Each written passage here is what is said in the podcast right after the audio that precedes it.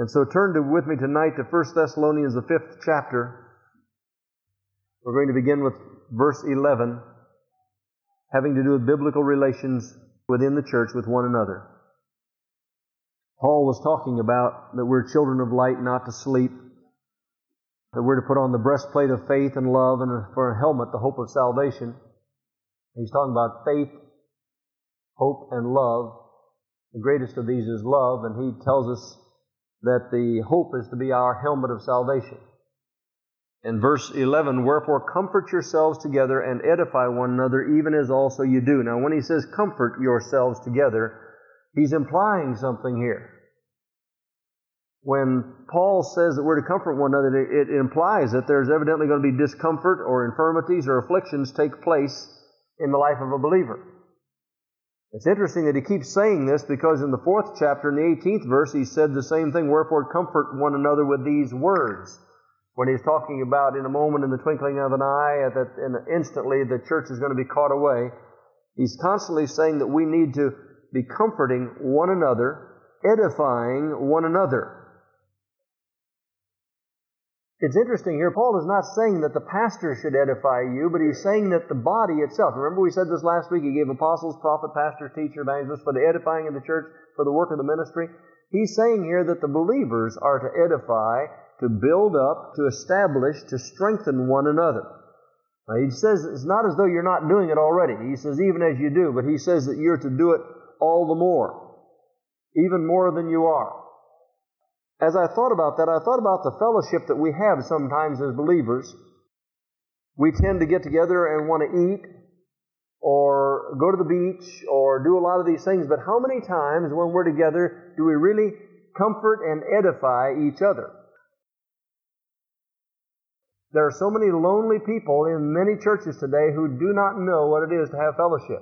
And by the way, may I tell you something? Paul is not saying here one third of you edify the other two thirds. Neither is he giving excuse or an, an, opportunity for some people to say, well, everybody's supposed to edify me. How many of you know that edification comes to those who edify? If anyone were to have friends, he must show himself to be friendly. Many people say, why don't people minister to me? Why don't people do things for me? And they need to stop and say, I've got the cart before the horse. Why don't I find someone I can minister to? But you see, we lose the true meaning of biblical Christian fellowship when we don't cause ourselves to stop and say, God wants me to edify others in the body. He wants me to strengthen them. He wants me to build them up. Do you know that most people are just starving for a kind word of encouragement.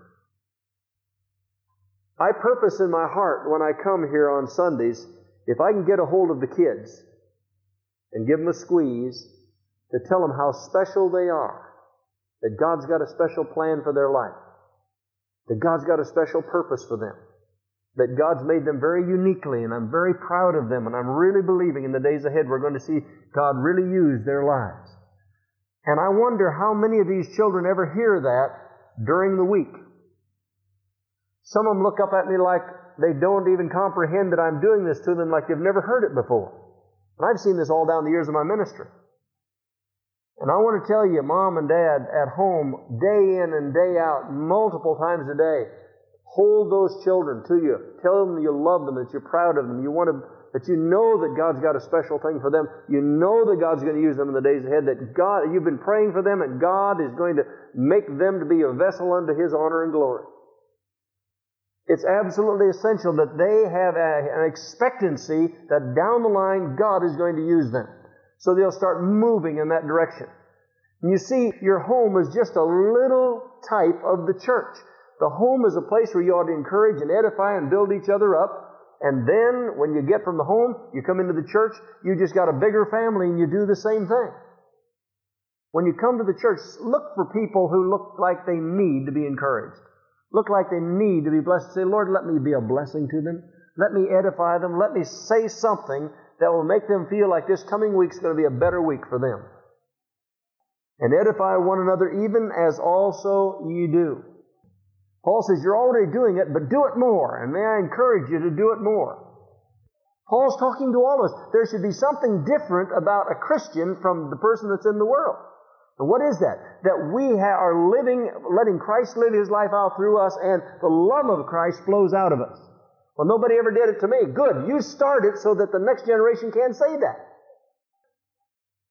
I know that it's hard to manifest love to people if you've never received it, but let me tell you something. You and I, if we're Christians, we have received love.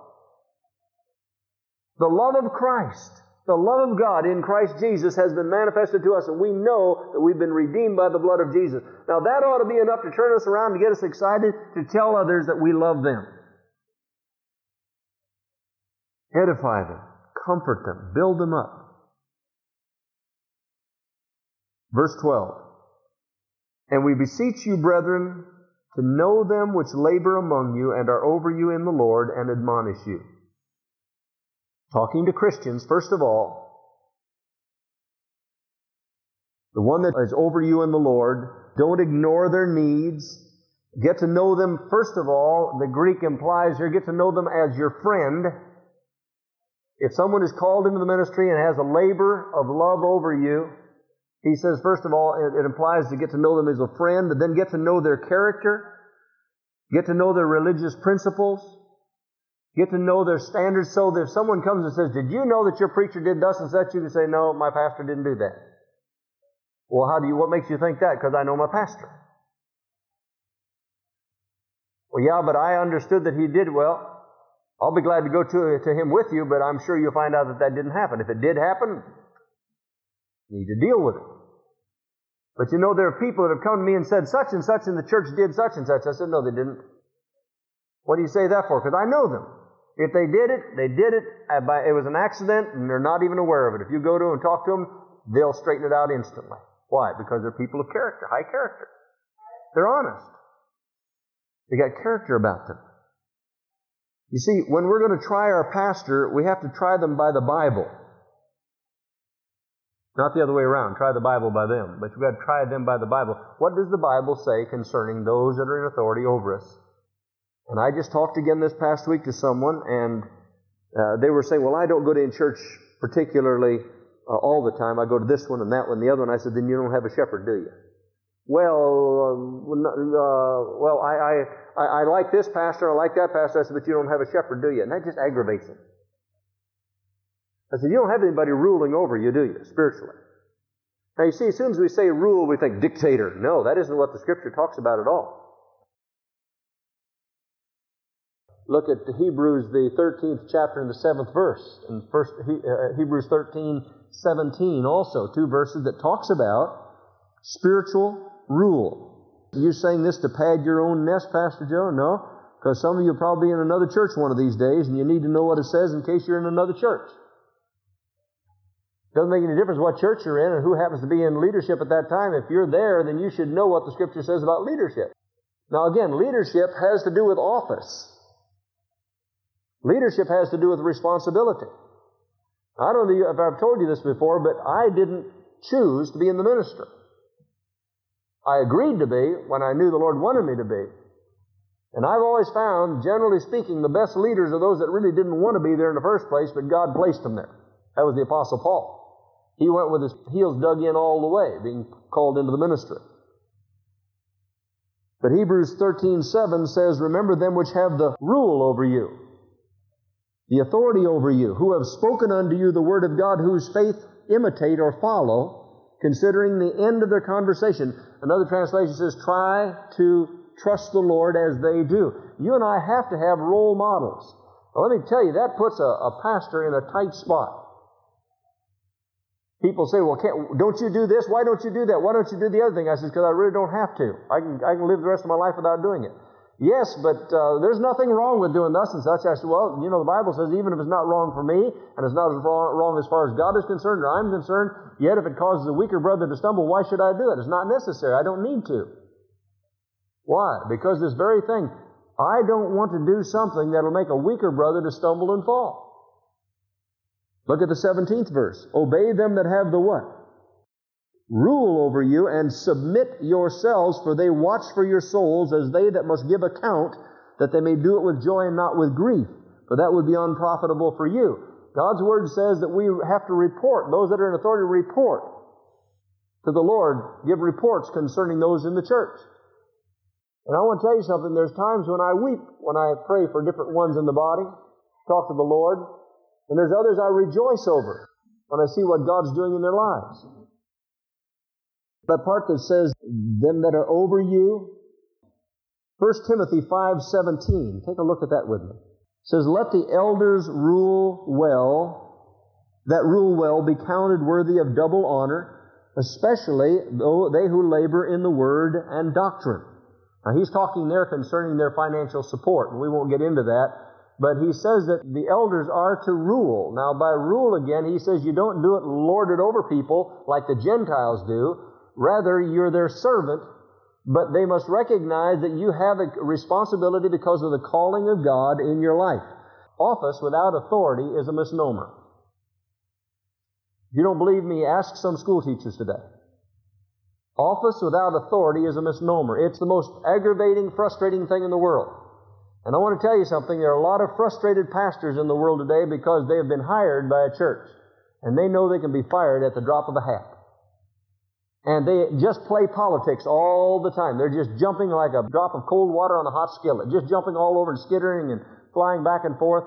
And you'll find that they can stay in a church for a few years and then go to another church for a few years, another church for a few years, because they're constantly being worried about whether they're going to get fired. And rather than get fired, they'd rather be called of the Lord somewhere else, quote unquote. But they're not ruling as the scripture speaks of ruling as those that must answer for the soul. How many of you know that if the position of authority within a church is where the pastor has to answer for your soul, then it does seem rather odd that deacons can hire and fire a preacher. Now, I want you, let me back up and under, make you understand something. I know why it's happened because necessity has caused it to happen. When you have an organization that shift pastors around continuously. A pastor can get along about three years in this church, and then he's in all kinds of trouble, and so the district superintendent will put him in another church, and he's there two or three years, gets into all kinds of trouble. And I've always said, why don't you put him in a church and say, stay there until the thing either collapses or you learn how to run a church. You can't go anywhere else. Just stay right there. I want to tell you something. There'd be a lot of pastors that would be leaving the ministry today. And any pastor knows that you can go into a church and have a honeymoon for the first two years. The first year they want to eat you alive, second year they wish they would have. Third year they try to.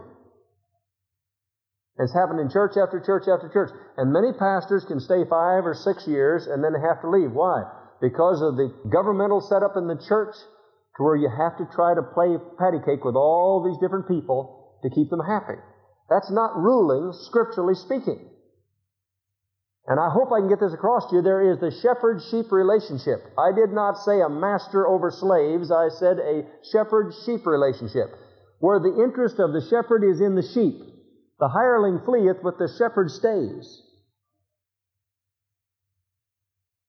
I talked to someone the other day and they said that they were so confused because they had gone to this church because they really felt that this pastor fed them. And just as they were getting involved and really excited, the bishop transferred that pastor to another church and they stuck a guy in there. They said we could no more identify with him than fly. It was terrible. But now they were in and they felt like they were stuck. Well, what could they do? Well, after a couple of years, that pastor left, another one came in. They said, we just couldn't communicate with this pastor at all. In fact, they said this particular pastor, there were some things in his life that made it very difficult for us. And I said, you see what's happening now? They stick people in front of you and say, now you've got to accept that as your pastor. But you've got to know what the qualifications are, and if they're not qualified, you need to move out and find out where there is a pastor that's qualified, that God speaks through, and you sense the Spirit of God speaking to you when He's preaching. Now, you don't hear this in denominational churches today. But if we're going to fulfill these things of which Paul is speaking here, we almost have to come to that understanding of a shepherd sheep relationship. Those that are over you in the Lord. Now, the important thing there is in the Lord.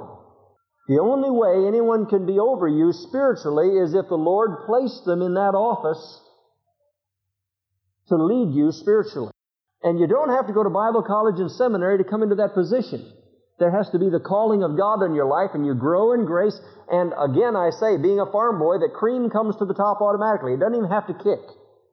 You find anyone who comes into church and begins to minister and grow and study and, and develop spiritually, you'll find that people start coming to them. What about this? What about that? And they begin to feed and encourage and admonish them. And before long, people say, you know, he's got a lot of common sense. And they come into leadership. And before long, you'll find they'll either go out into other leadership, start their own ministries. See, I worked under two other pastors. And the one thing I always said, I, Lord, please don't let me cut their skirt off. Remember David cut off the skirt of Saul, cut off a piece of his skirt to show that he could have killed him? I said, Lord, please don't let me cut off a piece of their skirt. Because I don't want a piece of my skirt cut off when I get in the ministry. And there'd be people come and try their best to pull me in and get me to take an uh, adversarial position against the pastor. And I'd say, I won't do this. I'm here to minister and to build up his ministry and to strengthen his ministry. Why? Because I know one of these days I'm going to go out and I don't want people doing that to me. You see, in the Lord means that they have been called of God to a position. Now, whatever you and I do, just remember the Word says, whatever you sow, that's what you're going to reap. And if you don't learn to submit to spiritual authority, you'll never have anyone submit to you in the days ahead. I've known of parents that could not submit to the pastor and don't understand why their children won't submit to them. Chickens come home to roost. And God has established in the home. The father is to be the head of the home. The wife is to be a helpmeet with him. And the children are to submit to the parents. And husbands to submit to the Lord. And the same thing in the church. God has placed some in authority or responsibility. Does that mean the husband's better than the rest of them? No. It means he's got an office of responsibility that he's going to answer to God for.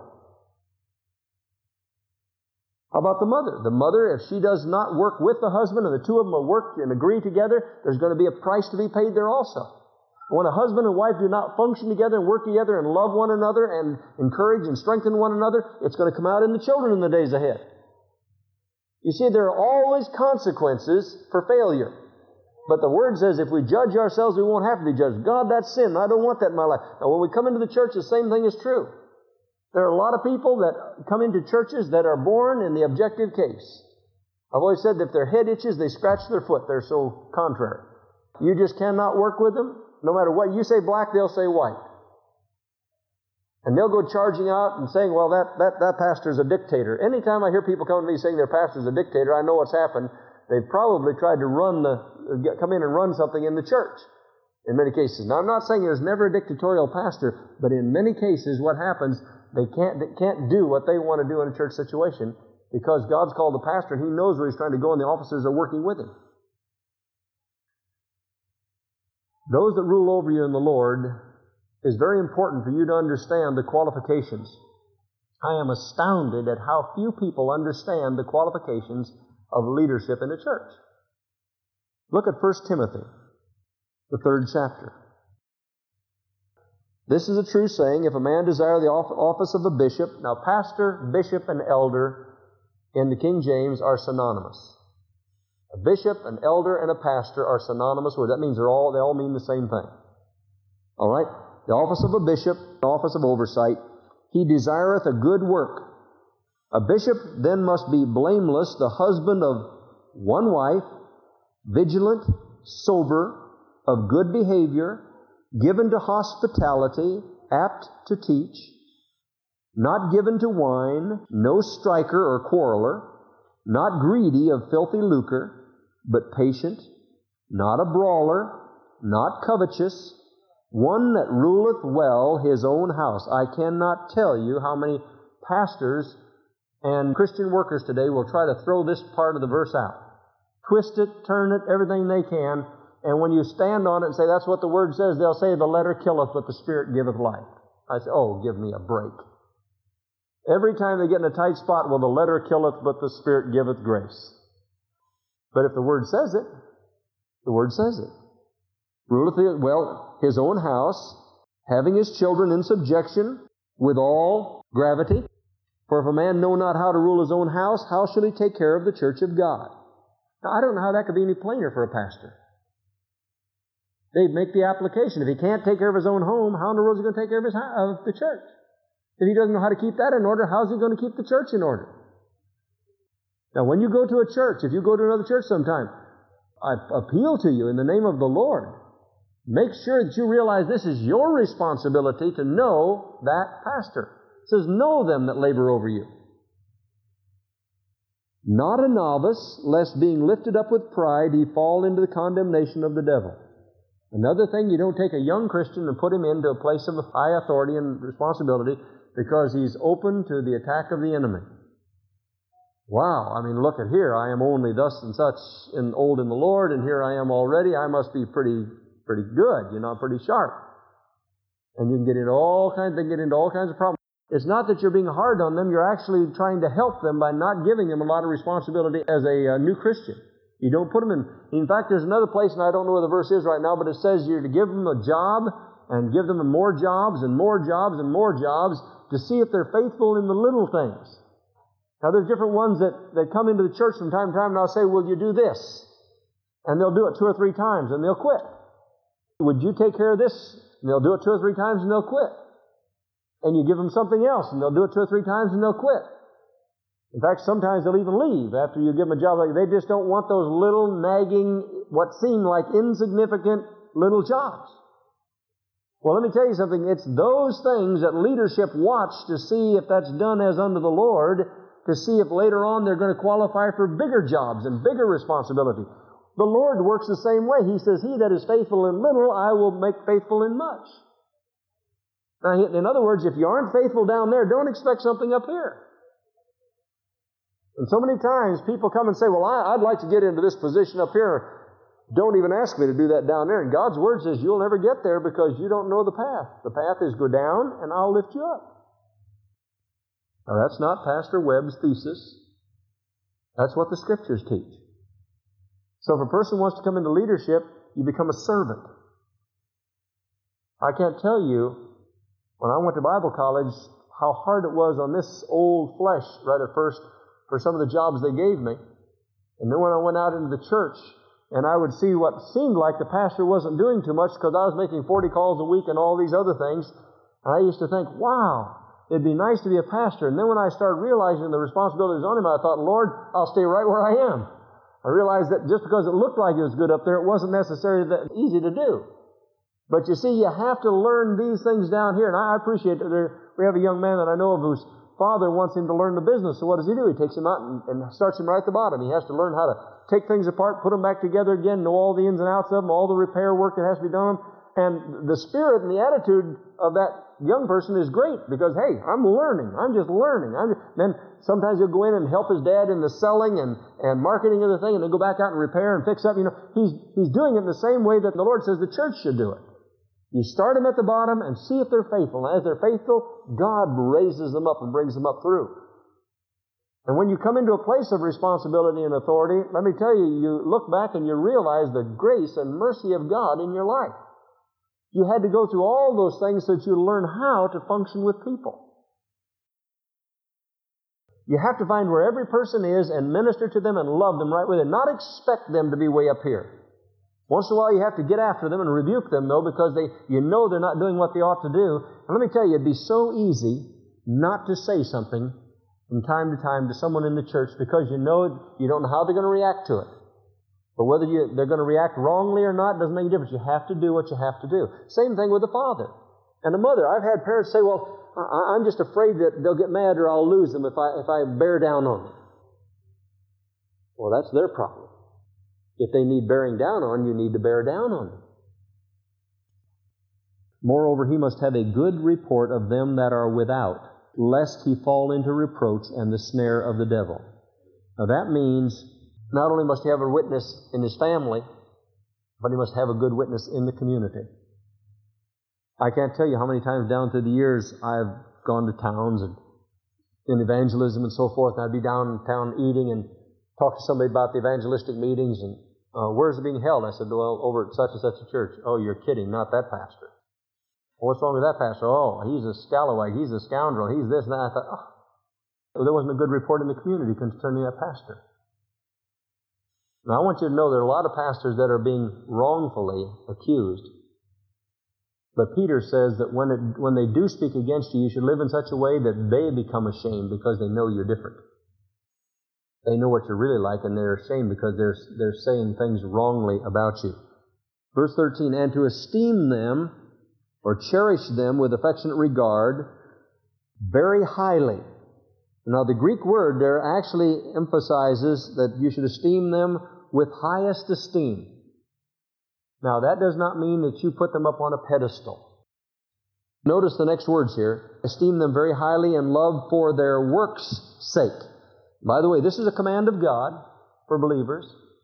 For their works' sake, and be at peace among yourselves. You're not to esteem them highly because they might have some. 1 Thessalonians 5 again, verse 13. And to esteem them very highly in love for their works' sake. A lot of people esteem their pastors very highly because it's Dr. such and such or he's got three master's degrees, and etc. Or because his natural excellences that he might have, well, he's a very eloquent speaker, or he's a very easy to meet fellow, he's got a lot of charisma, and he just draws people around him like flies. Or he might have an acquired advantage. He has a good education, has had a lot of experience in business, and so forth, so I respect him for that. He operates in all the gifts of the Spirit. He's not talking about that when he's talking about esteeming them highly. It says, for their work's sake. First of all, for the calling of God in their life, their, the work that they do, and the office that they're in. Now, let me say very quickly that there are a lot of pastors who have disgraced the office. A lot of them. A lot of pastors who have misused it. But that should not disallow the high esteem that God would have us to have for those who have been faithful in leadership. I want to tell you something. There are some pastors who have, for years and years, ministered faithfully in little country churches, little quiet churches. I mean, that never have been on the television stations, never been on radio, never uh, drawn a great crowd. But I really believe they're going to be honored by the Lord because they were faithful, consistently faithful. And the Lord said if they're faithful and if they're fulfilling 1 Timothy, that we're to esteem them highly for their work's sake. And I want to tell you very quickly, I have never yet met a perfect pastor. And one of the ways we can esteem them highly is to pray for them and to love them and to recognize that they are imperfect, just like the rest of us. And because they're imperfect, we have to be patient with them. And I am sharing this with you not because I am your pastor, and yet I am sharing it with you because I am your pastor, and I have a responsibility to show you what the Scriptures require concerning biblical relationships within the church. And may I just share this with you? How moms and dads speak of the, the office ministry of the church in a church will sooner or later come out in the children. And if you think it's going to come out in the children, it'll come out even more in the grandchildren. Whatever you say, it will take away from the understanding of the calling of God on a man's life. Now, when you see a pastor make a mistake, when you see a pastor fail, with your children around, you should say, let's pray for that pastor. Let's pray that God will restore him. You know, God called him and he just got tripped up by the devil and he really needs your prayer. We, let's pray for him right now. Lord, we just give him to you because he's your servant. You called him and he failed. He's come up short. Will you minister to him, Lord? Will you just strengthen him? And Lord, show us how we can minister to him. Show us how we can help restore him. We don't want to bury our wounded. We want to try to restore them. You which are spiritual, shoot and bury them. That is what it says. You that are spiritual, restore such a one in the spirit of meekness, considering yourselves also. We're living in a day and age when the ministries are being destroyed right and left. And I'll tell you, one of the things that's really hurt a lot of pastors is today, very few people realize what the Scripture says their relationship should be to a pastor. And I want to tell you something. You need a shepherd. Only you can know who that shepherd should be. Only you know who should be ruling over you spiritually. And then you have to decide and submit. You see, again, you husbands know what I'm talking about. All submission is voluntary. If you think you can make your wife be or do something, uh, you'll wake up one of these days. She has to be willing to submit to you. And that's even come right out of the family, come right over. And by the way, your children the same way. I said they'll do whatever you make them do until they're 15, then they'll do what they want to do if you haven't broken their will and submitted it to the will of the Lord and made them desire the things of God. Same thing is true in the church. I can't make anyone submit to my spiritual teaching and authority. I can only present it to them and then they do whatever they want to it. But you see, that clearly indicates is that a sheep or is that a goat? Jesus said, My sheep hear my voice. Peter says, I'm an under shepherd of Jesus Christ. And I want to tell you, those that are called into a bishop, elder, or pastor are under shepherds of Jesus Christ. And they have a responsibility to have an authority. As they speak in their office, they have an authority. They're just as, as prone to fail as you are. They just have a responsibility that God's laid on them. But you and I have to acknowledge that and submit. When I go in for meetings to any other church, I say to that pastor, While I'm here, brother, I'm submitted to you. Whatever I can do to strengthen and build up your ministry, that's why I'm here. If I do anything that's out of line or anything that's inappropriate, please let me know. I don't want to do that. I will not try to say anything that I feel would undercut your ministry here in this church. Now, if I go into a church, even though I teach on marriage, divorce, and remarriage, if I know they're not holding that position, I don't get up and preach a message on marriage, divorce, and marriage. I get up and preach a message on committing yourself totally to the Lordship of Jesus Christ. Later on, if somebody writes to me and says, You have any other messages, I'll send them my book. But I'm not going to do it while I'm there in their church. I'm not going to stir up things while I'm in the church. Why? Because I'm submitted to that pastor while I'm in his church. If I were to go in there and just like a bull in a china shop, I would be in trouble. When I went to Rowan, Indiana, I went right to that pastor and said, Brother, I'm here and I've submitted to you. You know I, what I am coming to teach and why I'm coming to teach it, but I want you to know if there's anything that, that I need to know while I'm here, I want you to speak to me. Had a pastor come to me last night. I met him when I was trying to get some work done, and he was telling me that the, his pastor that brought him along in the ministry had come to the church and was in the meeting, and another man got up that was helping to pastor that church and made a charge against the pastor. He said the pastor, the, the senior pastor, was just flabbergasted, and I said, Well, were there two or three witnesses there? He said, Well, no. I said, Then why did you accept the charge? And he said, What do you mean? I said, The Bible says, Do not make a charge against an elder except there be two or three witnesses. I said, He violated biblical principles there. Oh, yeah, it does say that, doesn't it? I said, yes, it does say that, that a charge must not be brought against an elder unless there's two or three witnesses. I said, that man was completely out of order, and he should have been disciplined by the church for doing that. He should have, first of all, come to the elders or the leadership of the church and made the charge with witnesses so they could have been verified before they'd be brought before the body. Now I said, now that it's before the body, you're going to get all kinds of of gossip and, and hearsay and innuendo going around the community, and it's going to hurt that pastor's testimony. If it's right, he should be brought forth and, and it should be exposed and it should be dealt with. But if it's not right, this man's already it's like throwing feathers out the top upstairs window and then in a windy day and telling somebody to go pick them up and you'll forgive them. So uh, it's important to operate by biblical principles. I, I was floored all the way through the conversation I had with that man that Time and time again, I would hear him make a statement I'd think violates a principle, violates a principle. And you know, God's Word says if we operate by biblical principles, we'll prosper, and God will bless us. He said these things are written for our good, for our edification, and so that we can prosper. And when we don't do God's principles, we are the ones who are the losers, and we're the ones who have to pay the price. So we've been talking about 1 Thessalonians, the fifth chapter. First Thessalonians, the fifth chapter, beginning, we began with the, the 11th verse where it talks about wherefore comfort yourselves together and edify one another, even as also ye do. He wasn't saying you aren't doing it, but he was saying do it even more.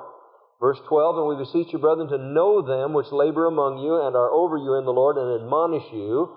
And we talked about what was involved in knowing someone who's over you in the Lord. It's imperative for you to know who your leader is, know who you're following. How many of you know that our army during Desert Storm would have been in real problems if while they're out on the battlefield, one officer would have yelled at a soldier and told him to do something, then another officer had yelled at him and told him to do something, and then another one, they would have had total chaos out there. Every officer know, I mean, every soldier knew who he was to answer to, knew who he was to take his orders from, and who he was to follow. And if any other person came around, he'd say, You talk to my superior officer, don't talk to me. And if he tells me to do it, I'll do it. Wouldn't it be marvelous if the church would come to that place? For we would know those who have spiritual authority over us and have to answer for our soul. Now I say again, nobody has to follow these principles. If some pastor tells you to do something and you don't like it, you can go down the street to another church and tell him to go soak his head. I've known of some people who have done it to five or six churches. One church after another church after another church bounced and ricocheted from church to church. And you know the problem is? They've never found a shepherd. May I just say, while I'm saying that, that billy goats can't find shepherds. Because the first thing a good shepherd will do is try to dehorn them. And a billy goat doesn't like to be dehorned. I remember when we used to have to hold billy goats in my hometown, hold them while they sawed off the tip of their horns so they could blunt them at least. You talk about angry. You talk about, boy, if they could get loose, they'd just want to tear you limb for limb we had to come up and hold them, hold the two horns against a post so the, their forehead would be against that post and would hold the horns so they'd be uh, uh, on the other side and we could cut off just the tips of them because if you'd hold them out here they'd be going like this all the time so we'd hold them against the post and I, I looked at that and I thought I, that's why pastors have a hard time with billy goats unless you can find a post to put their head up against you can't get, get to do what needs to be done to dehorn them but again these things are what the Lord says we must do if we're to prosper. And if we don't do it, we're the loser. And we can wonder, well, why doesn't this work out? And why hasn't that worked out? And why aren't other things working out? When we violate biblical principles, we're always the loser. We'll pay somewhere down the line. So it says, know them that have the authority over you, and esteem them very highly. And I told you the Greek said, with highest esteem in love for their works' sake. And be at peace among yourselves. Now, we want to go on to verse 14. Now we exhort you, brethren. Now, first of all, I want you to see he's not just talking to the pastor here, he's talking to church members. We exhort you, brethren, warn them that are unruly. The Greek means warn them that are disorderly, those that are not keeping in rank, those that are out of line. It doesn't say the pastor should alone should warn them. But it says that brethren and brothers and sisters in the Lord should exhort and rebuke and warn one another in these different areas if they find someone that's unruly. That's why the scripture in another place said if you find someone who is, calls himself a Christian who is being disorderly, doesn't just say this to the pastor, someone who's walking disorderly, don't fellowship with them, don't even sit down and eat with them. Why? That they might be ashamed. Now again, I want you to understand the reason it doesn't work too well today, like it did back in the early church, because there was only one church in the early church. They all flowed together. There weren't Baptist, Methodist, Presbyterian, and Assembly, and all the rest of them. If this one got thrown out of there, and we got, got dis, disgruntled with this pastor, and he tried to go to the other church, they'd say, Don't come here until you go and get that settled over there, and you find out who you're submitted to. If you're not submitted to him, you're not going to come over here. And they, they couldn't do that. But nowadays, again, if you try to tell some person that they're, they're walking disorderly, they can pack up and go down the street to a new, bigger church. Who's the loser? You say, well, boy, I tell you, we'd sure like to see the thing grow faster. If you operate by biblical principles, you leave those things in God's hands and in His timing. A lot of times we tend to look at success by numbers. And it's not always true when I realized that the vast majority of churches in the United States are not large churches, but the vast majority of young people going into the ministry, into the mission field today, come from small churches. That's interesting. Because in smaller churches, there's more personalized ministry, there's more personalized challenge and thrust, there's more of a family atmosphere where you can challenge them. It says, warn them that are unruly, and so there has to be times when you and I have to warn people that's not right for a Christian. But if we're real brothers and sisters, we must warn, we must exhort, we must rebuke, we must come after each other once in a while and say there are parameters for Christian conduct, and we need to be very careful of them. The next one is comforting to me. It says, comfort the feeble minded. And the Greek gives several different applications. It can mean the dispirited, those who are down in their spirit those who are disheartened, those who are downcast, those who are confused. It says to comfort them. You know, the world is very, very harsh out there, and much of the philosophical teachings of, of the early days, uh, even in Paul's days, uh, was the survival of the fittest. If you can't make it, can't stand the heat, get out of the kitchen. But now, again, I want to tell you that doesn't mean that that's what the pastor is supposed to do. He's talking to the individual believers that you and I are to comfort the feeble minded. We're to reach out to those that are struggling, those who are disheartened, those who are totally discouraged. And then it says, support the weak. The one has to do with the emotions, the other one, I'm sure, has to do with character. Now, it doesn't say support the, their weakness. It says support the weak. It's one thing, and there's some people that when you see they're weak in a certain area, you can work with them and they can develop strength in that area. There are other people who, operating in that area, if you begin to work with them, they will let you carry them and carry them and carry them, and you have to, by experience, learn wh- who those people are.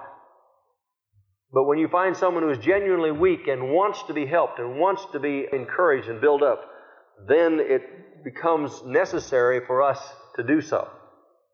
The weak. Let me tell you, there are many, many weak people that come into the church. And it's much easier to walk right on by them and go outside. Much easier to go home and go back to what we have and know that we've got struggles of our own. But to fulfill Scripture, it means that we stop and we listen and then we go home. Maybe you can't do anything right now, but you can go home and say, Lord, I can't do anything right now unless you show me there's something I can do. But I just pray for that person that you'll bring to me or to them the resources they need to have this need met in their life. And the next time you come to church, you come up and say, Has anything changed? I've been praying for you this week. And Let me tell you, when somebody comes up and says, You know, I've really been praying about this thing for you, it lifts their spirit. You actually took time out of your busy schedule this week to pray for me. Yes. Has, has God worked out anything yet? Oh, by the way, this week also while I was praying, somebody such and such came to me and said this to me, and I, and I think I may have a, a, a partial answer for your problem here.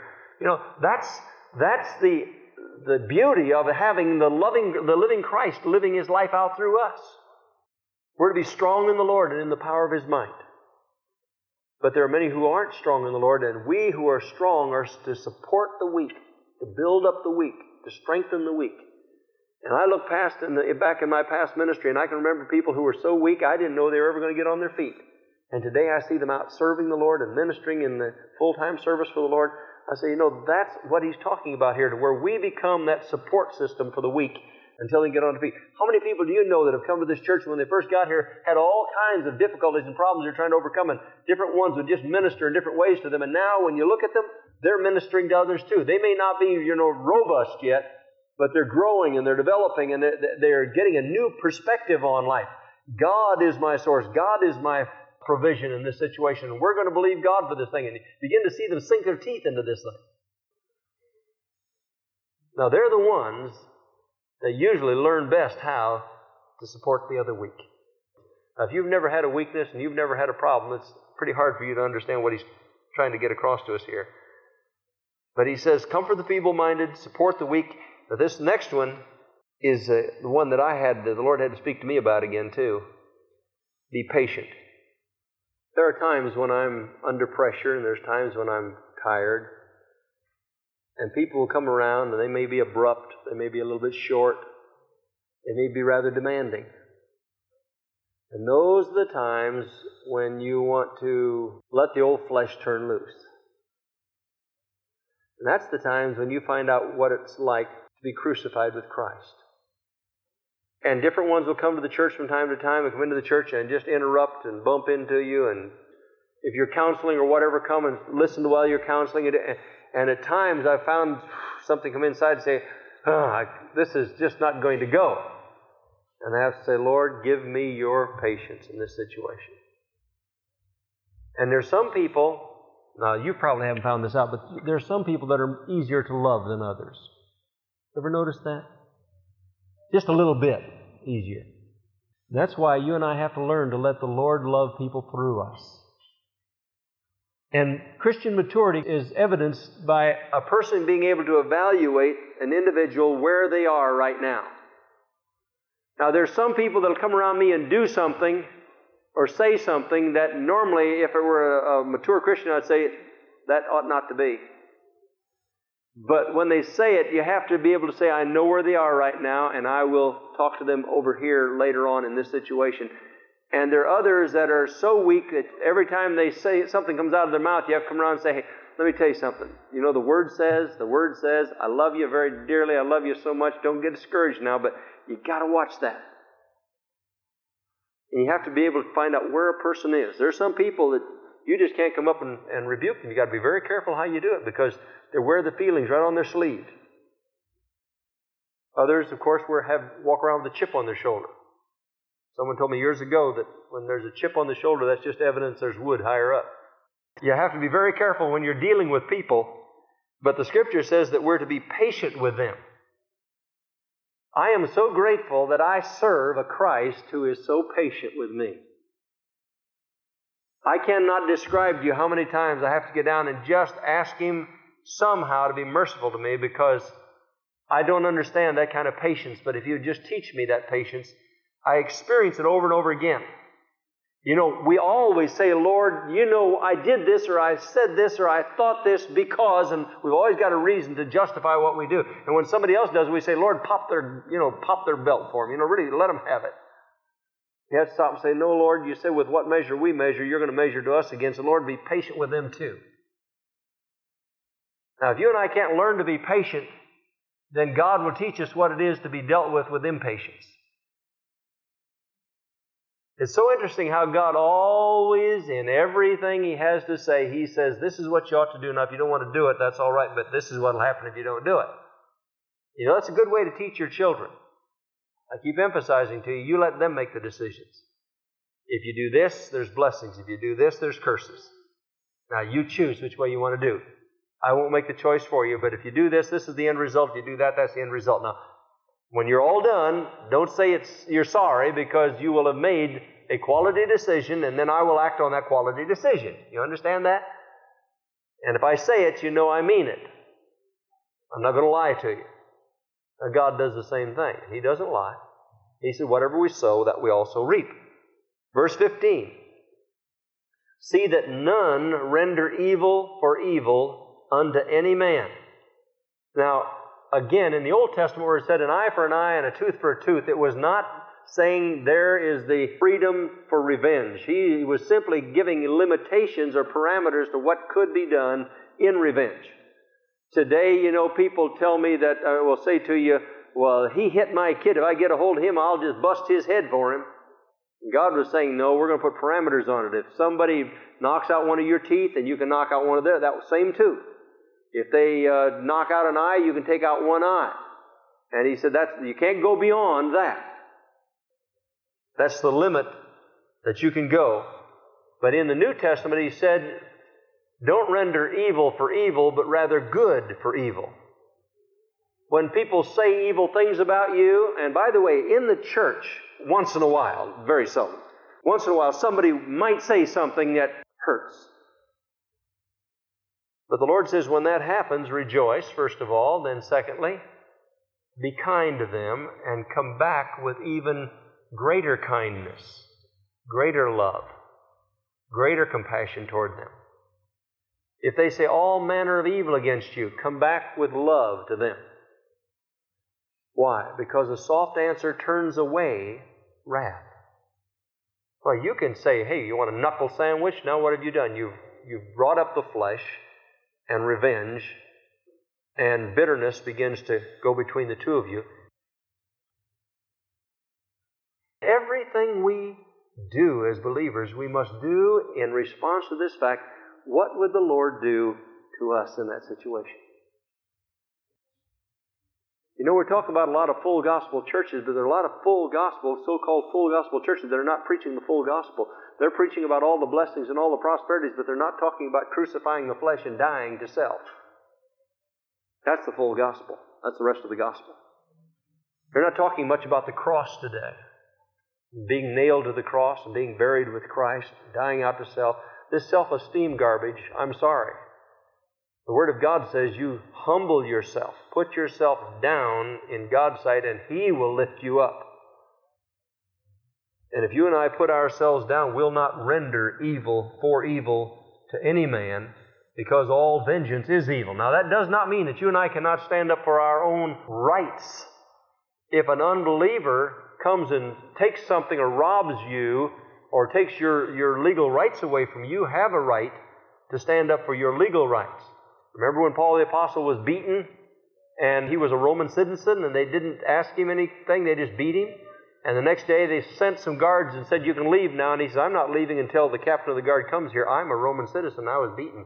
Let me tell you, that guy came very suddenly, very much afraid, and said, Please, please, I am so sorry. Will you just leave town? And when he finally came and asked for forgiveness, Paul did not press charges against him. Had he pressed charges against that man, he could have, that man would have been killed. You never beat a Roman citizen, and he had violated Paul's rights. But when the man asked for forgiveness, Paul forgave him, even though he had the right to have had that man killed for what he had done to him. The next part of that verse says, But ever follow that which is good, both among yourselves and to all men. Follow, but ever follow that which is good. The Greek word for good there it also speaks of benevolent, whatsoever is just, whatsoever is generous. But ever follow that which is benevolent or just or generous or good, both among yourselves, first of all, among yourselves. First of all, among yourselves, the church should be generous one toward another. The church should be good one to another. We should have compassion for each person in this body. You'll never, there's going to come a time when you're going to have a need in your life and you're going to have to have someone that you know that's close to you that can pray with you and encourage you and help you and will be there for you. It's easy as long as everything's going very, very well, but when things go wrong, you need someone's close. The scripture says we should do those to follow that which is good and uh, generous and benevolent and just among ourselves first, and then to all men. Now, hey, by the way, he didn't say in here if they treat you rightly, regardless of their conduct. And we talked about that when we were talking about men of God or fathers, the fathers group. That husbands are to love their wives and wives are to love their husbands regardless of their conduct. It's not this, if you love me, I'll love you, and if you're nice to me, I'll be nice to you kind of thing at all. That's not a godly love. That's, that's a fleshly love.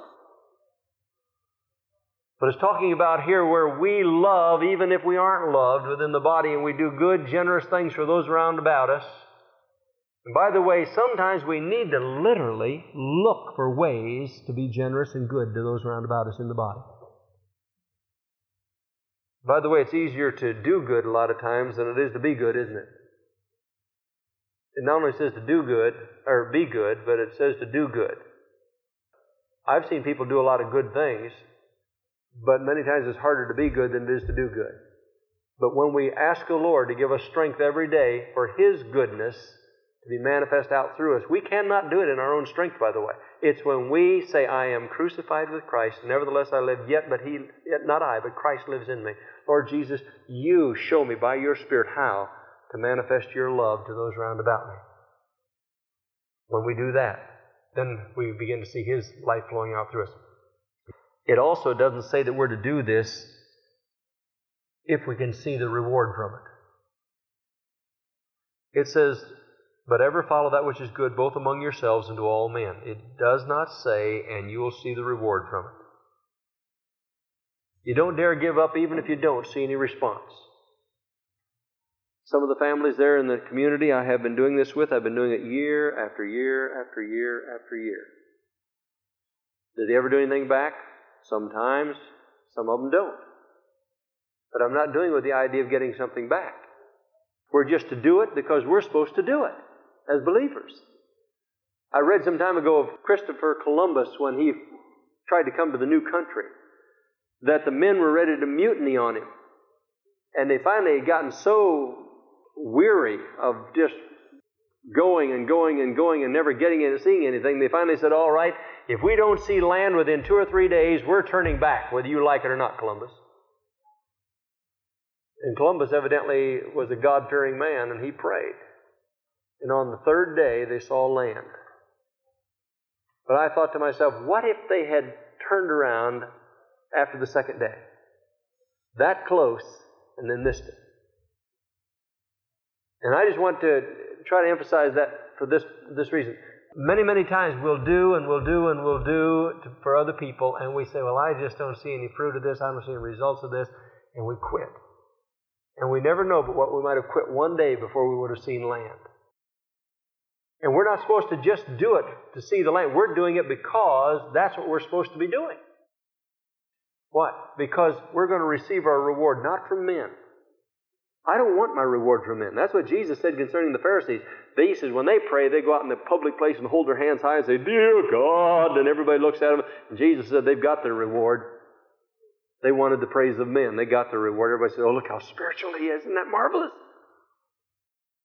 He said, Well, when you pray, he says, You go in your closet and pray, close the door, and pray in secret, and your Father, Heavenly Father, hearing in secret, will reward you openly. Now, by the way, we may not get our reward here, but if we do it as unto the Lord, how many of you know we will get our reward? I don't know about you, but I'd much rather get my reward there than here. If I get it there, I've got it forever. If I get it here, I have to leave it behind. These are principles that will cause others to see Jesus Christ in our lives. That's why I say they're good things for God's people. God says, My thoughts toward you are continually good. If that's true, then every, everything He wants to teach us, everything He wants us to learn, is for our good. And we're blessed and we're the better for it when we operate by those principles. Now, I want to say again, it's totally contrary to human nature. Human nature says, Don't bug me. Everyone else first, right after me. I'll get all I can, can all I get, sit on the lid and poison the rest. You know, I've talked to you about. That's, that's capitalism. And we're in such a rush to get our goals accomplished, we forget that when we give to the poor, when we minister to others who have needs, we're ministering to the Lord and He pays good interest. Do you know that? God says, I pay good interest. You will never give up any time or possessions in obedience to the Lord but what you will come out the winner because of it. 1 Thessalonians chapter 5 verse 16 Rejoice evermore. But one of the reasons we fail to rejoice evermore is because we tend to forget all that God's done for us. We get to looking at our problems instead of His provision. And I want to ask you, when was the last time you began to remember? Now, David said it this way Remember the hole from whence thou wast digged. If for no other reason, just for the reason of rejoicing, you ought to make it a habit in your life that at least once, if not two, three, four, five times a day, you get opportunity to, to express with your mouth your rejoicing in the fact that you were saved. Well, yeah, but I'm failing and I've missed it and I've sinned. Begin to declare more that you, how much you're rejoicing in the fact that the Lord saved you, and you'll begin to see victory in these areas of your life. The devil will always try to defeat you by keeping your mouth shut and telling you you're no good. But when you begin to rejoice over the fact that you are saved, Jesus said, Rejoice that your name is written in heaven. Look at, at Philippians, the, the third chapter, with me. Philippians chapter 3, verse 1.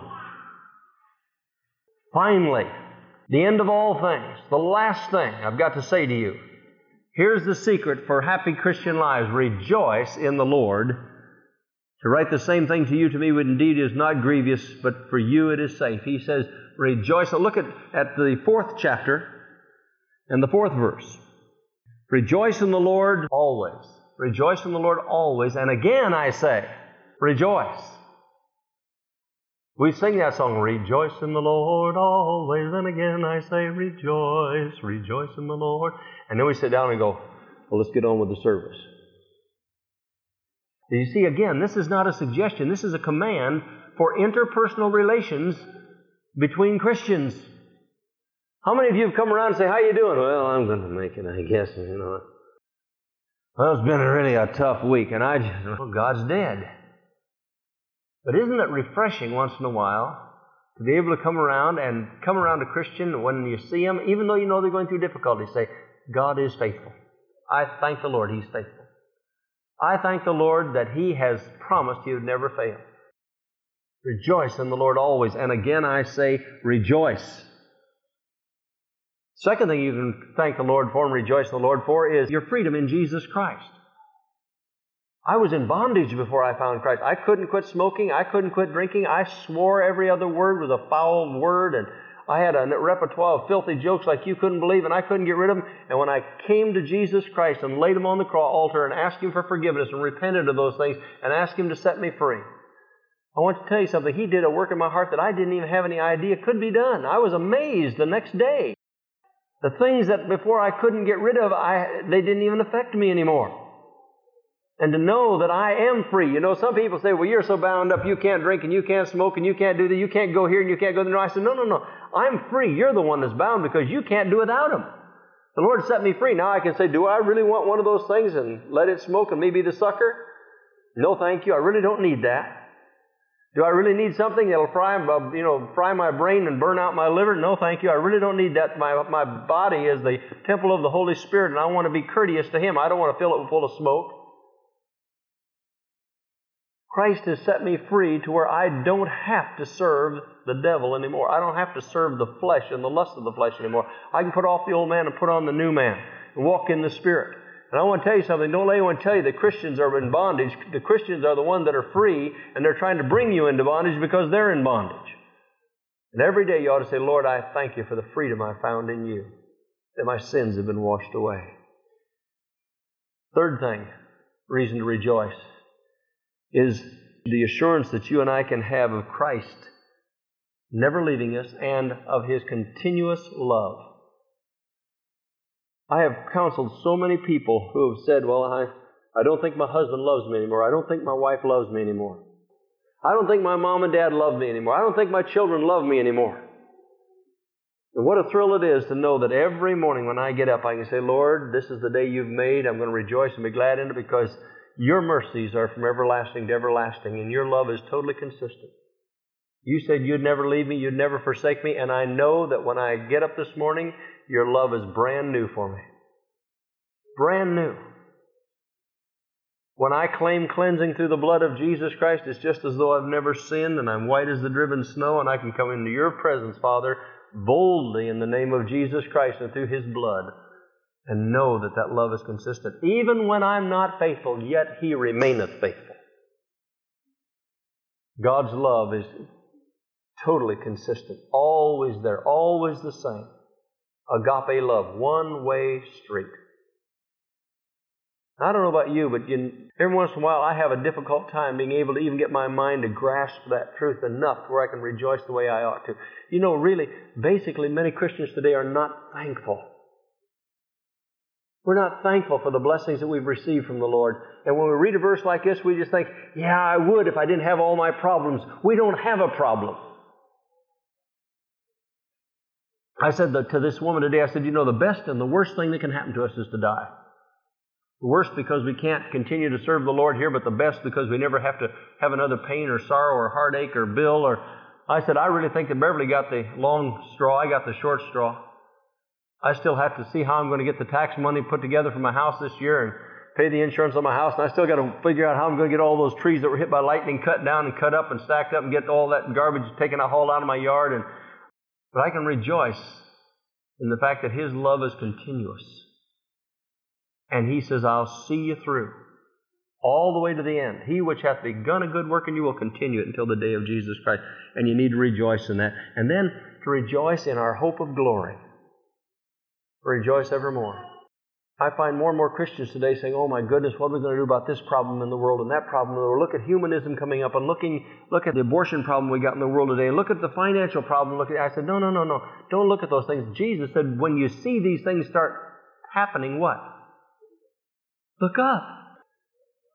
And I said, I, I want to be in such a position that if Jesus were to come, or if the Lord were to call me out of this life right now, I'm ready to go. If He wants me to stay here for another 40, 50 years, I'll be ready to do that too. But just the expectancy, the anticipation, the hope that absent from the bodies to be present with the Lord. See, a lot of times you think I'm preaching trying to help you folks a lot of times, but many times I'm preaching to myself. When I preached the series years ago on the renewing of the mind, I preached that for me. When I preached that whole series of 12 messages, I preached that for Jeff and me on heaven. It transformed my attitude when I realized that there's nothing in this earth that should, should shake me or, or knock me off my pins. Just realize just a little, in a little while, Jesus is going to come. Or in a little while, the Lord's going to call me home. But what difference does it make what I have in this life? The important thing is what have I done with what He's given me to do? In the meantime, I can rejoice. Paul the Apostle was beaten, he was shipwrecked, he was lied about. But uh, what I'm thinking about is he's, some of the brethren, false brethren that came against him, and the Jews came against him, and everything else. But he said, That doesn't move me a bit. He still rejoiced in the Lord. Why? Because we've won. We've already won. I've read the last chapter. We win. No matter what the devil throws at us, we win. When the end is, when it's all finalized and signed up and finished, we win. One of the things I just noticed recently, they're talking about all these republics in the southern part of Russia that most of them are Arabs. And when I read that part, I, I began to think, you know, it said in the last days, speaking to the Jews especially, I believe, said they're going to bring them up to the councils and they're going to be killed and so forth. He said they're going to kill you thinking they're doing God a favor. And I'm just wondering, with that crowd that's going to come down from Russia, if a lot of them won't be the Arabs from the north and from the west, east and from the south all coming in on Israel, thinking they're doing God a favor by killing off the nation of Israel. I don't know, but you see, all those things, all it's telling me is that we're getting close to the end time. Now don't get weary. Jesus said, Don't be weary in well doing, for in due season you'll reap if you faint not. When we quit rejoicing, we're fainting. Do I need to say that again? When you and I quit rejoicing, we're fainting. You say, But I am so weary. I'm so tired. I can hardly keep my eyes open. I can hardly stay awake. But thank God, whether we wake or sleep, His presence is with us. His protection is over us. How many times has the Lord protected you today from being killed? You don't know. The angel of the Lord is there continuously watching over his children. These are reasons for us to rejoice in the Lord. When we get to bed at night, Lord, thank you for this day, for your faithfulness, for being with me all day long. In the morning, thank you, Lord, for a good night's rest. Thank you that this is the day you've given me. I'm going to rejoice and be glad in you. You know, you've got a believer inside of you. You'll either believe that God is on your side and that you're going to win out, or you can believe that you're defeated and you're going to have a flat tire. But I want to tell you something. The Bible gives us a command here, and that is to we're to rejoice always. Psalm 50, 23. I want you to see it. In verse 23. Whoso offereth praise, what? Glorifieth me.